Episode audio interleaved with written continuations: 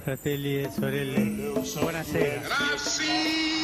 Luterilaisuus ei näy Bismillahirrahmanirrahim. täältä päin kovin paljon. In the name of God. Taantuma on nuorempia perheitä. Selittelemättä I do not heed. It is this unseen power on yhden aikakauden päätös. Suomen ensimmäinen ja tällä haavaa kenties viimeinenkin naispiispa jää lokakuun lopussa eläkkeelle. Piispakunnassa papistoa kaitsee vastedes tasapuolinen kattaus miehiä. Ei naispiispa, vaan piispa. Kun Irja Askola seitsemän vuotta sitten vihittiin piispaksi, korosti arkkipiispa Kari Mäkinen puheessaan, ettei ole nyt vihkimässä Irja Askolaa naispiispaksi, vaan piispaksi. Virka ei muuttunut naispiispan viraksi, mutta iso askel se kirkolle silti oli. Sen piti olla yhteyden ja ykseyden askel. Sellaiseksi arkkipiispa piispan virkaa nimitti. Yhteyden ja ykseyden viraksi sekä yksinäisyyden. Tänään Horisontti vierailee Irja Askolan kotona ja kysyy, miten hän lopulta päätyi piispaksi ja millaista kirkkoa hän on palvellut. Helsingin piispaa haastattelee Samuli Suompää ja minä muuten olen Anna Patronen.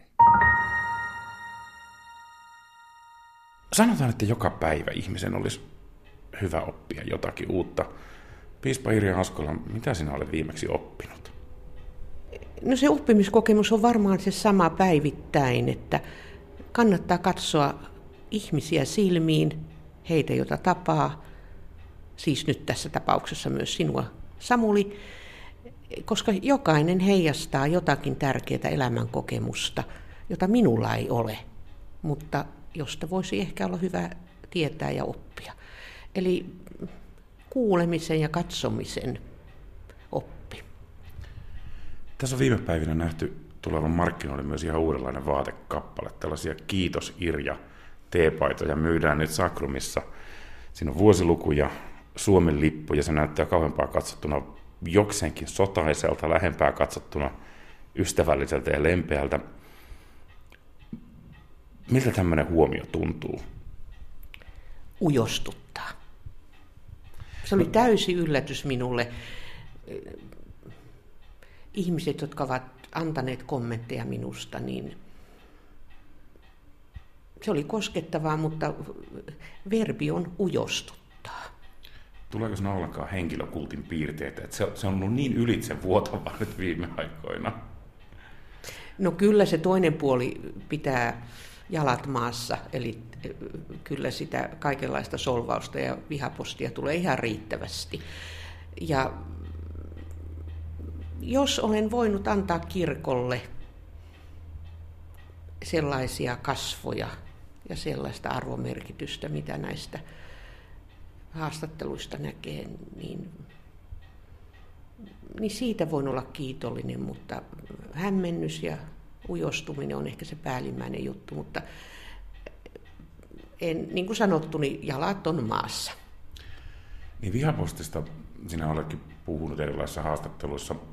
Minkälainen kaikkein mukavinta, kivoita, kauneinta palautetta? Kerro mulle jostakin sähköpostista tai kirjeestä, josta on tullut hyvä mieli.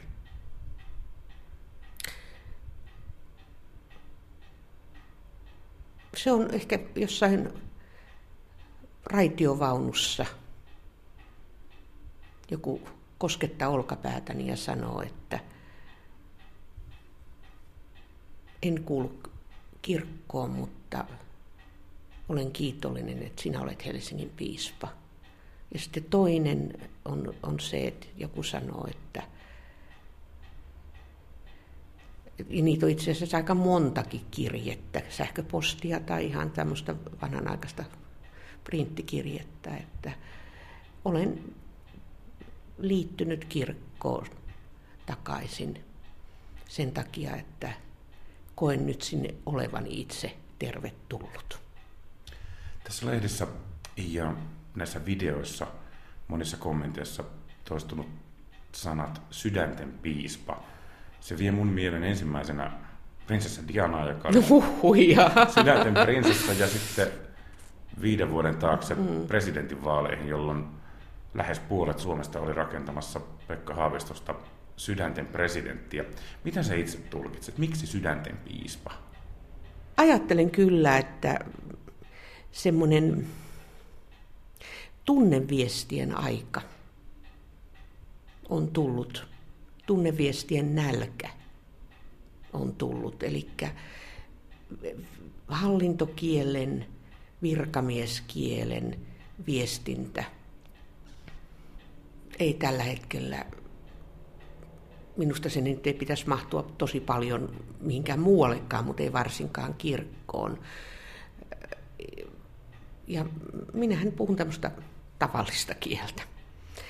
Ja ajattelen, että se on niin se tunneviestin kieli. Ja kysyn aika monen päätöksenkin kohdalla, että viestinnän näkökulmasta, että toki se hallintofaktakieli täytyy olla just presiis niin kuin se on päätetty.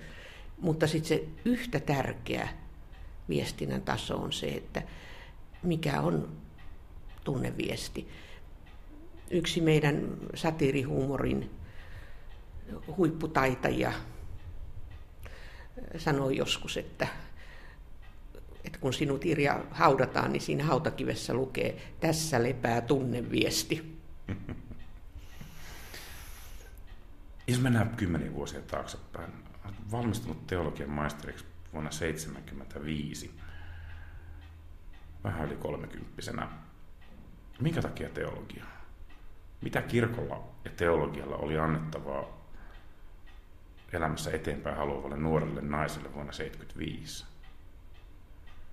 No se oli aika kova paikka ja silloin mä tämmöistä rakenteellista epäoikeudenmukaisuutta myös kohtasin, kun ne kaikki tosi mukavat miespuoliset kollegat, joiden kanssa oli istuttu TYT, eli siis opiskelijayhdistyksen hallituksessa ja tehty samat tentit ja kuunneltu yhdessä samat luennot, niin siihen aikaan, kun pappeja tarvittiin ympäri ämpäri, ettei ollut mitään vaikeutta saada teologian maistereiden paikkoja, niin kaikki pelmahtivat, nämä miespuoliset kollegani, opiskelijakollegani, hyviin virkoihin ja kaikenlaisiin hyväveliverkostoihin. Ja, ja me naiset, en, en vain minä, vaan myös monet muut, niin miettivät, että ai mitäs, mitäs me teemme, kun ne kaikkein kauneimmat, tärkeimmät oleellisimmat papin tehtävät rajattiin meiltä pois. Mitä ne on? Kaste, ehtoollisen asettaminen, avioliittoon vihkiminen, hautaan siunaaminen. Eli nämä, minusta nämä on näitä papin kauneimpia ja oleellisimpia tehtäviä. Ja saarnan lupakin sitten riippuu vähän seurakunnan ja kirkkoherran tahtotilasta. Mutta itselleni tietysti se oli, oli tuota, sitten onnellista, että sain jäädä yliopistolle töihin assistentiksi. Eli se oli sitten oikeastaan ne minut, minun teologiani oppivuodet. Et minun elämässäni nämä teologiset peruslauseet, tai ehkä kutsusin niitä itse hengelliseksi askelmerkeiksi, niin ne on pysynyt kyllä hirmu samana. Et kun silloin arkana ja elämän perusrakenteet, turvarakenteet menettäneenä kahdeksanvuotiaina jouduimme muuttamaan toiselle paikkakunnalle ja löysin seurakunnasta olohuoneen, turvalliset aikuiset. Ajattelin, että jos nämä aikuiset täällä ovat näin ihana, niin Jumalakin on varmaan ihana niin se peruslause, että seurakunnan pitäisi olla ja kirkon olohuone kaikenlaisille ja ihmisten kautta pienet ihmiset ja suuretkin ihmiset löytävät sen, mikä Jumala on, aavistavat. On ollut aika yksi oikoinen loppujen lopuksi näissä teologisissa ja hengellisissä askelmerkeissäni. Jos tuo kysymyksen asettelu, jos tuo on ollut sellaista kirkkoa, mitä olet ehkä nuoresta asti halunnut olla rakentamassa. Niin silloin kun lähdit teologiseen, niin olitko myös muuttamassa kirkkoa? Oliko kysymys omasta pappeudesta sellainen? joka saattaisi olla mahdollinen joskus. Lähdetkö muuttamaan kirkkoa siihen suuntaan, että nainenkin voisi päästä papiksi? En. Vaan minulla oli hyvin naivi motiivi. Suorastaan lapsellinen nyt ajattelen motiivi lähteä lukemaan teologiaa. Eli olin saanut seurakunnalta niin paljon, että ajattelin, että pitää maksaa velka takaisin. Vuosi 1986. Todella monen, monen mielestä tuskallisen monen yrityksen ja äänestyksen, yrityksen ja erehdyksen jälkeen kirkko teki omassa mittakaavassaan historiallisen naispapeuspäätöksen, jolla, joka kaiketi ei luterilaisessa mittakaavassa ollut erityisen historiallinen, koska me ei ihan ensimmäisten joukossa ollut. Miltä se tuntui? Olihan se semmoinen niin sisä, sisäisen tärinänkin odotuspaikka, että, että miten tässä käy. Olin itse ollut vahvasti mukana niissä silloin ei tunnettu sana lobbaus, mutta, mutta näissä lobbausryhmissä. Mutta ehkä se suurempi ilo oli sitten, kun siinähän meni sitten vielä kahden vuoden viiveen, ennen kuin ensimmäiset naiset voitiin vihkiä papiksi 1988, niin ehkä se vuosi oli sitten kaikki ne niin ne vihkimysjuhlineen – niin, niitä tilanteita, jossa tarvittiin nenäliinoja ilonkyynelten pyyhkimiseen ja joku sellainen yhteisöllinen ilo. Se ei ollut, että kun puhutaan, että kirkon virka on yhteinen virka, niin minusta siinä ilossa toteutui myös se yhteisöllinen elementti. Heidänkin ihmisten taholta, jotka nyt ei varmaan miettinyt sitä virkateologisesti, että tämä on nyt joku yhteisövirka, mutta se joku semmoinen oikeuden kokemus ja kirkon kasvojen täydentyminen ja, ja silloin ne myöskin ihmisiä palasi kirkkoon, tosi, tosi tai toki niin myös ihmisiä erosi kirkosta, että kyllähän pieni määrä, että niin kaikillehan se ei ollut ilon kokemus. Ei, ei. Piispa Rimpiläinen käveli ymmärtääkseni mm. ulos salista siinä vaiheessa, kun laski hävi, hävinneensä äänestyksen. Olisiko ollut kirkon parempi, jos olisi kävellyt saman tien ulos kirkosta? En ota tuommoisen kantaa. Ympäri Suomen monet lehtorivirassa olevat naiset alkoivat sen jälkeen sitten pyytää virkansa muuttamista papin viroiksi. He joutuvat lähtökohtaisesti tekemään sen pyynnön itse – ja työntekijät itse pyysivät seurakuntaa muuttamaan viran, jotta heidät kutsuttaisiin kirkkoon. Voiko tästä tulkita, että sen päätöksen jälkeenkään kirkko ei mitenkään aktiivisesti lähtenyt kutsumaan teitä naisia papin virkaa, vaan teidän piti yksi kerrallaan vähän vihjaista pyytää, kenties jopa rukoilla, että kutsukaa nyt minut papin virkaan, minä, virkaan, minä haluaisin sen vihkimyksen, kun minä teen tätä lehtorin virassa jo vähän niin kuin työkseni. No se on osa tätä kirkon hallinnon ja byrokratian polkua.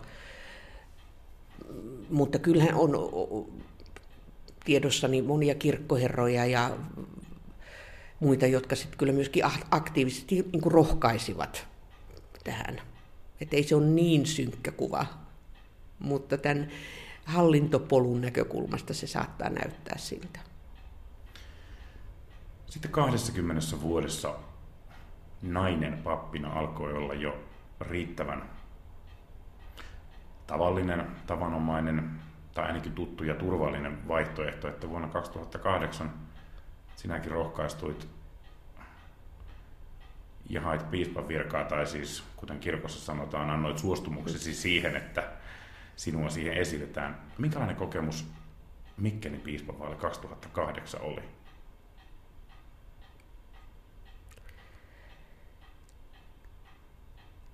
No ensinnäkin ne kaikki vaalipaneelit eh, olivat niin kuin kiintoisia. Että jos nyt vertaan näihin vaaleihin, mitä Helsingissä oli, niin eihän siihen maailman aikaa semmoista somemaailmaa ollut olemassakaan. Että ne oli hyvin kohteliaita ja osittain ihan kivojakin. Ja Seppo Häkkisen äiti, hän oli pyhäkoulun opettajani. Ja yhden vaalipaneelin jälkeen sitten sovittiin, että käyn tätä entistä pyhäkouluopettajaani tapaamassa hänen kodissaan. Seppo vei minut autollaan sinne. Ja äiti, jolle Seppo oli tietenkin poika, ja niin sanoi, että mene sinä nyt pois tästä meidän juttelusta, lämmitä ne nakit ja perunat, ja että me saamme rauhassa jutella. Että tämmöinen oli se Mikkelin vaali muistokuva. Helsingissä vaali oli sitten paljon tiukempi 2010. Uskoitko Helsingissä mahdollisuuksia jo heti vai olitko lähdössä kenties naisena vähän niin kuin täyteehdokkaaksi osoittamaan, että kyllä nainenkin voi olla piispavaalissa ehdolla? No ensin se päätös, päätös päätyä siihen suostumukseen, että sanoo kannattajilleen, että, että olen, niin, niin, niin, niin se oli todella tuskainen. Miksi? Et mä ajattelin, että häviän tai voitan, niin se muuttaa aika lailla elämääni. Kai se on ollut aivan selvää, että jos nainen jossakin voidaan valita mm. piispaksi, niin mm. Helsinki on ensimmäisten joukossa, eikä ehkä Mikkeli. No ajattelin nimenomaan niin, että, että häviän tai voitan, niin, niin, niin sekä se vaali kampanja tulee olemaan aivan eri tavalla vaativa. Se vie sekä henkisiä voimavaroja, hengellisiä voimavaroja ja, ja aikaa. Ja mitä kaikkea sinne joutuu kohtaamaankaan. Mun muistikuvani mukaan sinulla oli kolme handicappia siinä vaalissa tavallaan. Ensin oli sukupuoli, joka mm. tietysti näkyi kaikissa keskusteluissa, oli luultavasti joka ikisessä lehtiotsikossa naisehdokas, naispiispaksi ja niin edespäin.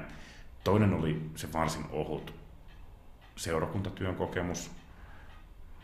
Sinulla tietysti oli se onni tässä, että edeltäjällä, edeltäjällä sekään pitkään ollut. Itse asiassa sinulla taisi olla muutaman kuukauden verran enemmän kokemusta. Eikä monilla muillakaan edeltäjillä. Niin...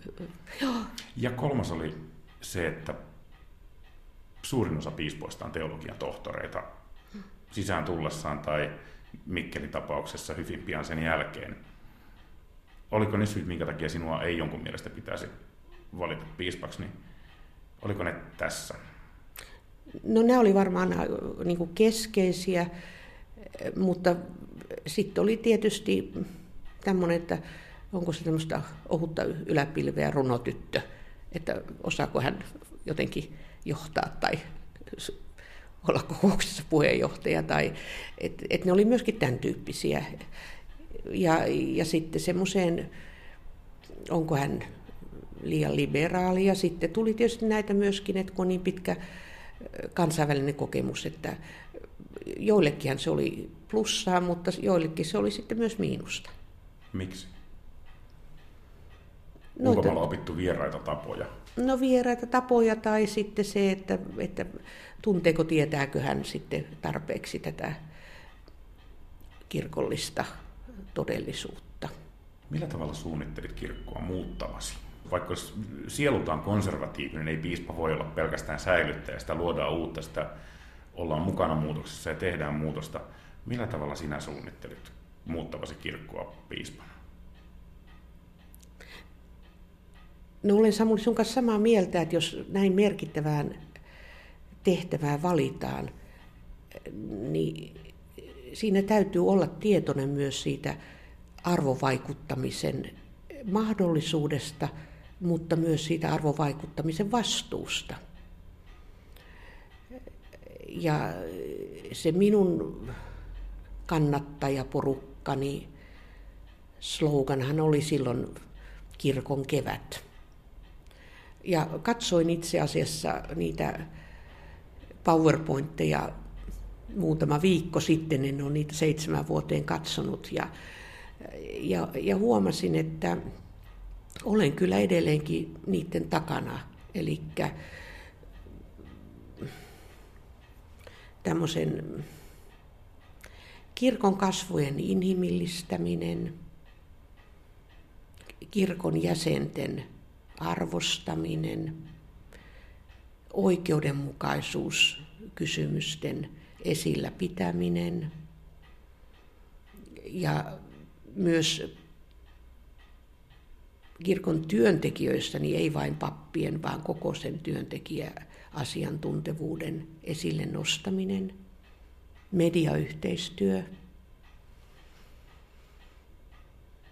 tämän tyyppisiä asioita. Jos ne oli tavoitteita, niin miten koet niissä onnistuneesi? Ja nyt me voitaisiin antaa kuulijoille sellainen esimerkki, että vaikka kuinka ollaan luterilaisia, niin elämässä on muutakin kuin itsensä vähättelyä ja nöyryyttä.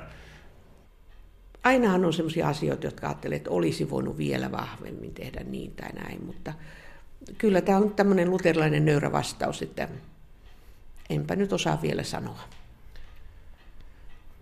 Ennen tätä haastattelua mä juttelin monen ihmisen kanssa siitä, että mä oon haastattelemassa sinua lähiaikoina. Kehuja tuli paljon, mutta ne on niitä sanoja, joita sinä saat lukea nyt lehdistä ja meitä menee vähemmällä, jotta et ylpisty liikaa. Ja kritiikkiä ei oikeastaan tullut ollenkaan myös sellaiset ihmiset, jotka ovat lähes koko virkaurasi sinua kritisoineet, näkevät nyt muitakin hyviä puolia kuin että olet lähdössä tästä virasta. Kaikkein kiinnostavin kommentti tuli työtoveriltasi eräältä nykyiseltä piispalta, jonka kanssa sovit, mä en edes kerro kuka hän on. Hän sanoi, että jälkikäteen olen miettinyt, että kyllä me sen Irjan aika usein vähän yksin jätimme. Tunnistatko sä tällaista ajatusta? Tunnistan. Mutta ajattelen myös niin, että meidän piispakulttuurissa on liikaa sitä, että me jätämme ylipäätään piispakollegoitamme liian yksin. Emme iloitse yhteisistä saavutuksista, emme ehkä osaa jakaa ja tunnistaa sitä arjen taakkaa. Että tunnistan kyllä tuon, mutta haluaisin vahvasti sanoa, että minusta meidän piispakulttuuri voisi muuttua enemmän kannustavammaksi, yhteistä iloista iloitsevammaksi. Tekö ette piispoina tee yhdessä niitä asioita? Sitten me luetaan lehdistä, minä toimittajana raportoin piispan kokousten päätöksistä, jotka on tehty yhdessä. Ja joskus se näyttää siltä, että sen jälkeen te jokainen menette omiin hiippakuntiinne tekemään sitä omaa työtänne. Ja sitä arkea ei tehdä, tai voisiko sanoa, sitä arkea ei eletä yhdessä. Yksi esimerkki on tällaiset kantelut, jotka on ajankohtaisia, tuntuu, näyttää siltä, että jokainen piispa omassa hiippakunnassa oman väkensä kanssa ratkoo niitä asioita itsekseen. Pitäisikö piispojen tehdä, tai voisivatko piispat tehdä enemmän työtä yhdessä piispan kokousten välilläkin? No kyllähän me jossain määrin sitä myös teemme ja onneksi piispat osaa käyttää kännykän tekstiviestejä ja muita, että kyllähän tämmöinen kommunikointikin sujuu. Mutta tämäkin liittyy osittain sitten tähän ihan kirkon hallintoon, että kukin piispa hiippakunnassaan hoitaa asiat. Kyllähän meillä näitä säännöllisiä kokoontumisiakin on ihan, joskus mietin, että onko niitä ihan liikaakin, että kuinka paljon menee yhteistä aikaa tämmöiseen keskushallinnon kokouksiin. Minkälaista on piispojen keskinäinen kollegiaalinen tuki? Se näyttäytyy ulos kollegiaalisena kunnioituksena, joka toimittajan näkökulmasta tarkoittaa sitä, että piispat pitävät aika hyvin mölyt mahassaan, mikäli näyttää siltä, että joku toinen piispa olisi erehtynyt tai tekemässä jotakin väärin. Minkälaista ko- konkreettista tukea te saatte toisiltanne? No, tämä kollegiaalinen kunnioitus on kyllä hyvä sana, en olisi itse sitä keksinyt, mutta kiitos toimittajalle. Mutta tietysti meillä on niin kuin missä tahansa työyhteisössä, niin myöskin niin kuin henkilö, henkilökemiat merkitsevät ja tämmöiset teologiset painotukset merkitsevät, että joidenkin kanssa on sitten enemmän tämmöistä henkilökohtaistakin epävirallista yhteydenpitoa ja joidenkin kanssa vähemmän. Mutta ne on persoonakysymyksiä ja ne on osittain myös tämmöisiä teologisia kysymyksiä. Onko piispan kunnan sisällä joukkueita tai näyttäytyykö se samalla tavalla kuin valtioneuvoston hallituksen toiminnassa on olemassa erilaiset puolueet? No emme me mielestäni kilpaile. Ja kyllä keskustelu on kuitenkin toinen toistamme kunnioittavaa, että ei, ei siellä huudeta eikä solvata. Et, et sillä tavalla sivistynyttä keskustelua. Mutta toisaalta minustahan se on myös hyvä, että meillä ei ole semmoista piispojen pakotettua yksimielisyyttä. Että kukinhan omalla tavallaan myös heijastaa ei vaan omaa teologista tai elämänkokemuksellista taustaansa, vaan myös sitä oman hiippakuntansa todellisuutta. Että kyllähän joku Helsingin todellisuus on selkeästi erilainen kuin äh, jonkun täältä 500 kilometriä kauemmaksi menevän hiippakunnan todellisuus. Ja sitä kautta minusta se on myös luonnollista, että meillä on erilaisia näkemyksiä. Helsingin todellisuuden ulkopuolella olit kuitenkin esillä aika paljon. Sinä olit hyvin leimallisesti myöskin koko Suomen piispa, mikä varmasti osaltaan johtuu siitä, että naiset tai naisesta piispaa toivoneet ympäri Suomen kokivat sinut omakseen. Hmm. No kyllä minua on koskettanut myös se, tai sen johtopäätöksen niin kuin oivaltaminen, että, että kuinka tärkeää se on, että kirkolla on myös johtotehtävissä naisia. Silloin tietysti puhutaan myös kirkkoherratasosta, asessoritasosta, läänirovastitasosta, mutta nyt ennen kaikkea myös piispatasosta, koska olen saanut näin tämän seitsemän vuoden maratonin aikana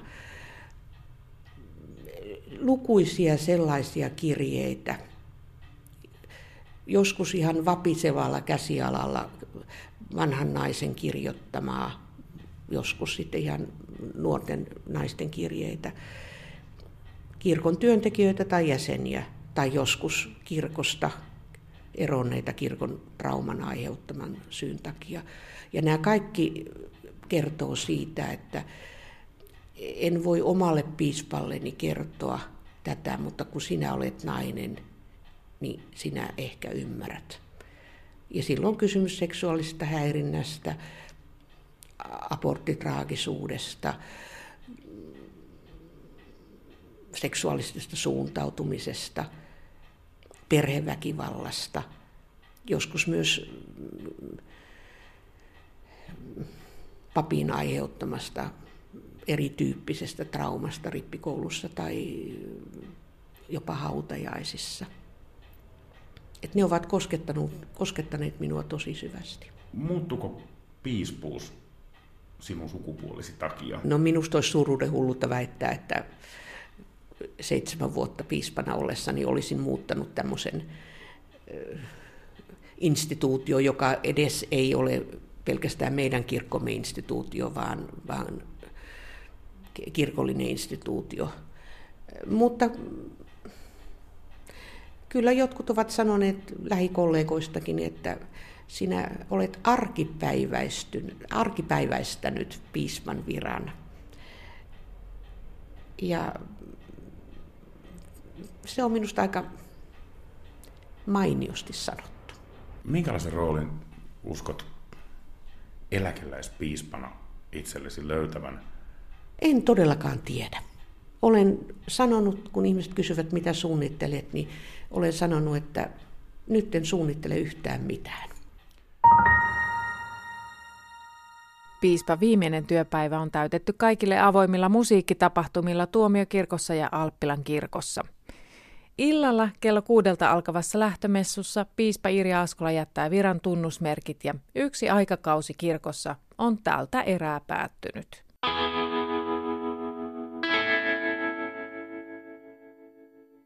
Tällä viikolla evankelisluterilaisen kirkon piispain kokous linjasi, että kirkon on syytä pitää yhä kiinni vihkioikeudestaan. Kansa haluaa naimisiin kirkossa. Vihkioikeuden säilyttämisellä on tutkimuksen mukaan kirkon jäsenten vahva tuki. Piispainkokous käsitteli keskiviikkona professori Eila Helanderilta tilaamansa selvitystä vihkioikeudesta luopumisen vaikutuksista sekä avioliittoon vihkimisen merkityksestä kirkon identiteetille. Samalla piispainkokous sai eteensä myös kompromissiehdotuksen liittyen sateenkaariparien vihkimisiin.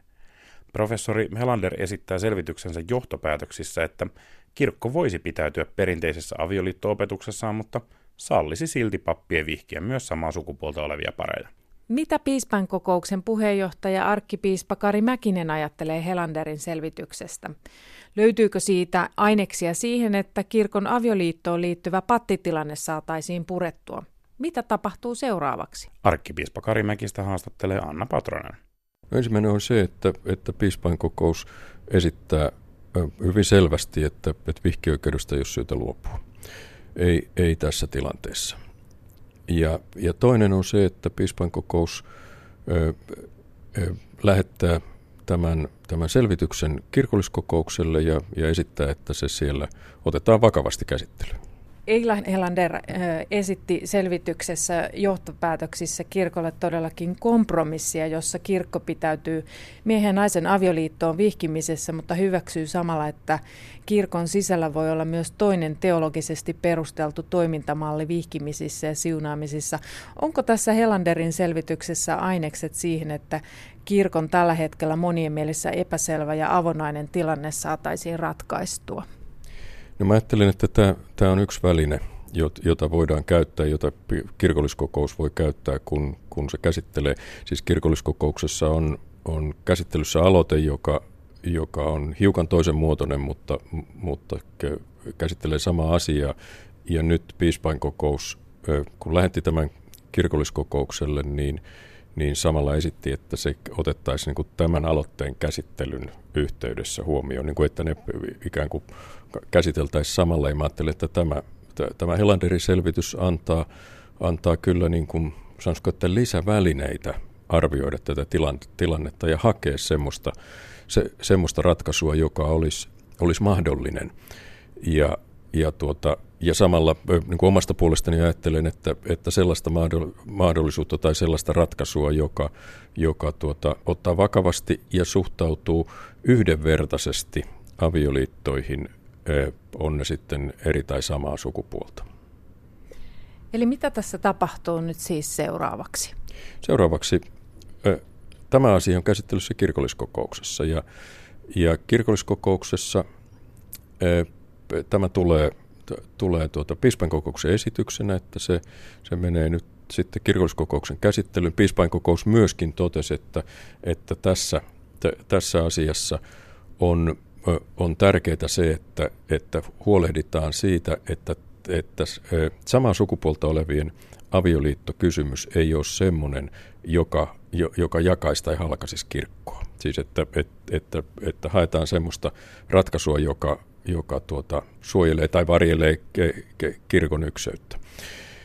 Ja, ja nyt kirkolliskokous käy tästä ensin lähetekeskustelun ja, ja, ja sitten lähettää sen, jos noudattaa piispankokouksen ajatusta, niin lähettää sen niin kuin arvioitavaksi ja, ja valmisteltavaksi sitten samaan valiokuntaa yhdessä sen toisen aloitteen kanssa. Tämä on on oikeastaan ensimmäinen kerta, jolloin, jo, jolloin niin kuin mahdollisimman realistisesti katsotaan sitä, minkä kaltaisia eri vaihtoehtoja kirkolla on edessä ja, ja mitä seurauksia niistä mahdollisesti voi olla. Ja, ja mä ajattelin, että tämän kaltainen ikään kuin t- tilannekartoitus ja, ja tuota tulevaisuuden vaihtoehtojen hahmottaminen ja niiden pohtiminen, niin, niin kyllä se on semmoinen, jota tässä, t- tässä kirkon prosessissa, päätöksentekoprosessissa ilman muuta tarvitaan ja, ja, ja minusta tämä Helanderin selvitys palvelee sitä hyvin.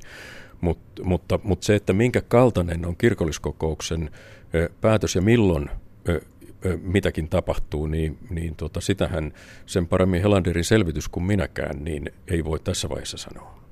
Professori Eila Helander on sanonut, että jos kirkko ei pysty tätä asiaa ratkaisemaan, se profiloituu julkisuudessa enemmän sukupuoli- ja seksuaalinäkemystensä kuin perustehtävänsä kautta. Onko tässä vaara, että tässä käy juuri näin?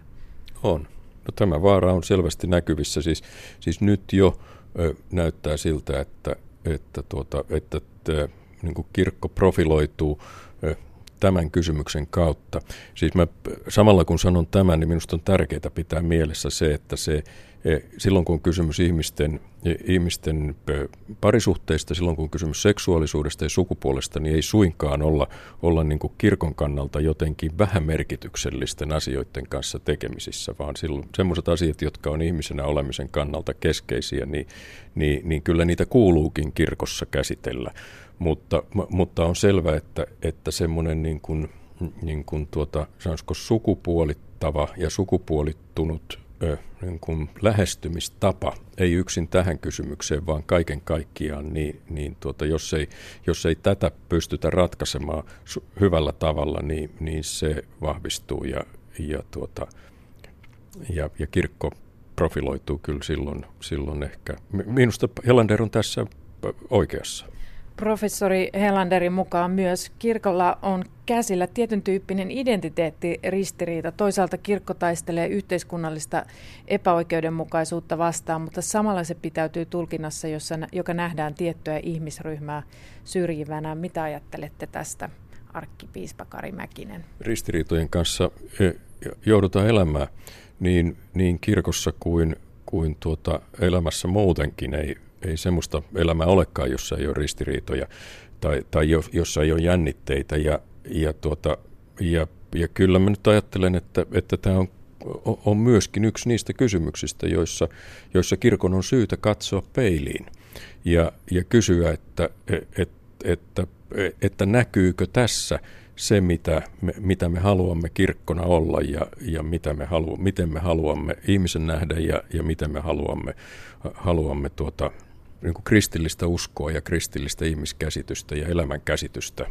esittää tässä maailmassa ja, ja tuoda esille semmoista ihmisten yhdenvertaisuutta, jokaisen ihmisen näkemistä Jumalan kuvana hänen, hänen tuota, ominaisuuksistaan tai, tai olemuksistaan tai identiteetistään riippumatta. Ja sitten avioliittokysymyksen kanssa kamppailevasta Suomen kirkosta veljeskansamme luo Viroon. Samuli Suompää tapasi Tallinnassa pastori Annika Laatsin. Siellä kirkossa puhuttavat apielu- ja kooseluseatus, eli avioliitto ja parisuhdelaki. Muutama vuosi sitten Virossa säädettiin parisuhdelaki, kooseluseatus, eli myös samaa sukupuolta olevat parit voivat rekisteröidä suhteensa. Avioliitoksen näitä suhteita ei kuitenkaan kutsuta. Jo säädetty parisuhdelaki on kuitenkin vastatuulessa. Viron populistipuolue oikeistolainen EKRE on esittänyt lain kumoamista. Keskustelu käy kuumana. Viron yleisradioyhtiön Eesti Riikiraation Suut puhtaks ohjelmassa pastori Annika Laats kohautti. Laatsilta kysyttiin, onko hän siunannut samaa sukupuolta olevien liittoja. Teit kysytit televisioonis, kas te õnnestate suhet? jah, minu käest küsiti seda ja ma vastasin, et ei, ma ei tohi seda teha, kirikuseadused ei luba seda teha. Kyllä, sitä minulta kysyttiin ja vastasin, että en ole voinut siunata, sillä kirkkolaki ei salli sitä. Mutta sanoin myös, että jos ihmiset tulevat luokseni ja pyytävät siunausta, aivan kuka tahansa, en voi lähettää heitä pois. Kun ihmiset tulevat ehtoolliselle, en kysy heidän seksuaalisuudestaan. He tulevat etsimään armoa ja sitä minun tulee heille antaa armoa ja siunausta. Nad tulevat armo otsima ja ma annan neile armu. Ja sama on ka inimeste õnnistamisega. Ero Suomen tilanteeseen on suuri. Suomessa tuomiokapitulit käsittelevät kanteluita papeista, jotka ovat vihkineet avioliittoon. Virossa edes pastori Laats ei nimitä kahden samaa sukupuolta olevan liittoa avioliitoksi. Me ei räägi abielust, kui see sõna on nii tohutult äh, en puhu avioliitosta, sillä se sana ymmärretään miehen ja naisen väliseksi liitoksi, Annika Laat sanoo. Sanat ovat sanoja, olennaista on rakkaus, eikä silloin ole tärkeää, millä sanoilla me sitä kutsumme, ja tietenkin armo. Sõnadega me seda väljendame ja, ja halastus. Ma yhä enam ja enam mõtlen halastuse peale. Siunauksesta puhuessaankin Laats puhui ihmisten siunaamisesta, ei parisuhteen. Tämä kuitenkin riitti. Seuraavana päivänä arkkipiispa Urmas Viilma kirjoitti omalle Facebook-sivulleen päivityksen, jossa moitti Annika Laatsia hämmennyksen aiheuttamisesta. Annika Laats ei näkemyksineen edustanut kirkkoa. Annika Laatsi, miksi sä esintasid kirikust programmissa? Ma arvan, et ma ei olnud seal selleks, et esindada kirikut. En ajatellutkaan, että minut oli kutsuttu kirkon virallisena edustajana. Minut oli kutsuttu pappina ja kristittynä, joka on puhunut aiheesta aikaisemminkin. Jokaisen on helppo löytää netistä kirjoituksia, joista näkee, että tämä aihe on minulle tärkeä. Minä olen puhunut epäoikeudenmukaisuutta vastaan ja puhunut siunauksesta. Siksi minut kutsuttiin, Annika Laats kertoo. Enemmistö kirkkomme papistosta ei kuitenkaan ole ottanut asiaan julkisesti kantaa. Facebook-päivityksessään arkkipiispa Viilma korosti, että homoseksuaalien syrjiminen ja vainoaminen on väärin, mutta homoseksuaalisuus on synti, ja siksi kirkko ei voi siunata tai tukea homoseksuaalisia suhteita. Annika Laatsin mielestä asia ei kuitenkaan ole näin yksinkertainen. Kirikul ei ole väga selgelt välja töötatud öö, seisukohti selles osas. Öö, minu ülemkarjane pea... Kirkolla ei ole selkeää ja selvitettyä kantaa tässä asiassa. Arkkipiispamme syytti minua siitä, että olisin opettanut vastoin kirkon opetusta. Kun kysyin, miksi hän on tätä mieltä, hän vastasi, että vuosisatojen ajan on opetettu näin. Homoseksuaalisuus on synti. Olen viime päivinä miettinyt paljon pappisvalaani avaan raamatun ja tunnustuskirjat ja niiden tulkinta merkitsee minulle paljon. Ne antavat myös rohkeutta. Se, miten ymmärrän raamatun ja miten ymmärrän Martti Lutherin opetuksen kristillisestä etiikasta, antavat rohkeutta. Olen jo pitkään tuntenut, että on velvollisuus puhua. Olen pahoillani, etten ole avannut suutani aikaisemmin, Annika Laat ma juba ammu tunnen kohustust suu lahti teha, ma tunnen ennast juba ammu inimeste võlglasena, et ma ei ole suud lahti teinud. Jos homoseksuaalisuus on synti, niin miten kirkko sitten voi ottaa vastaan homoseksuaalin ihmisen? Kui homoseksuaalisuus on pat, siis kuidas näeb kirik homoseksuaalse inimese silmissä?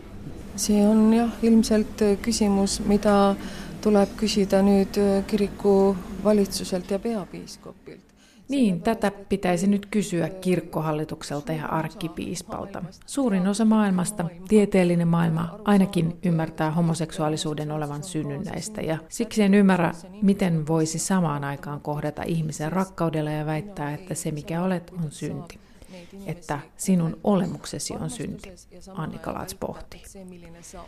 Se olisi täysin epäjohdonmukaista. Se olisi sama kuin sanoisi, että albinous tai vasenkätisyys ovat syntejä. Että albino olla on pat vai vasakokäelinen olla on pat.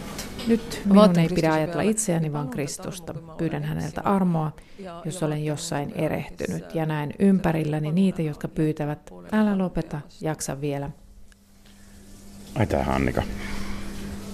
aitäh teile ja palun mõelge palves mu peale ka seal, meie kõigi peale, ka meie kõige pisemate, ennekõike nende peale, meie pisemate vendade ja õdede peale. Kiitos teille ja muistakaa rukouksissanne meitä, myös niitä kaikkein pienempiä. Horisontti jälleen ensi sunnuntaina. Tätä ohjelmaa voit kuunnella myös Yle Areenassa.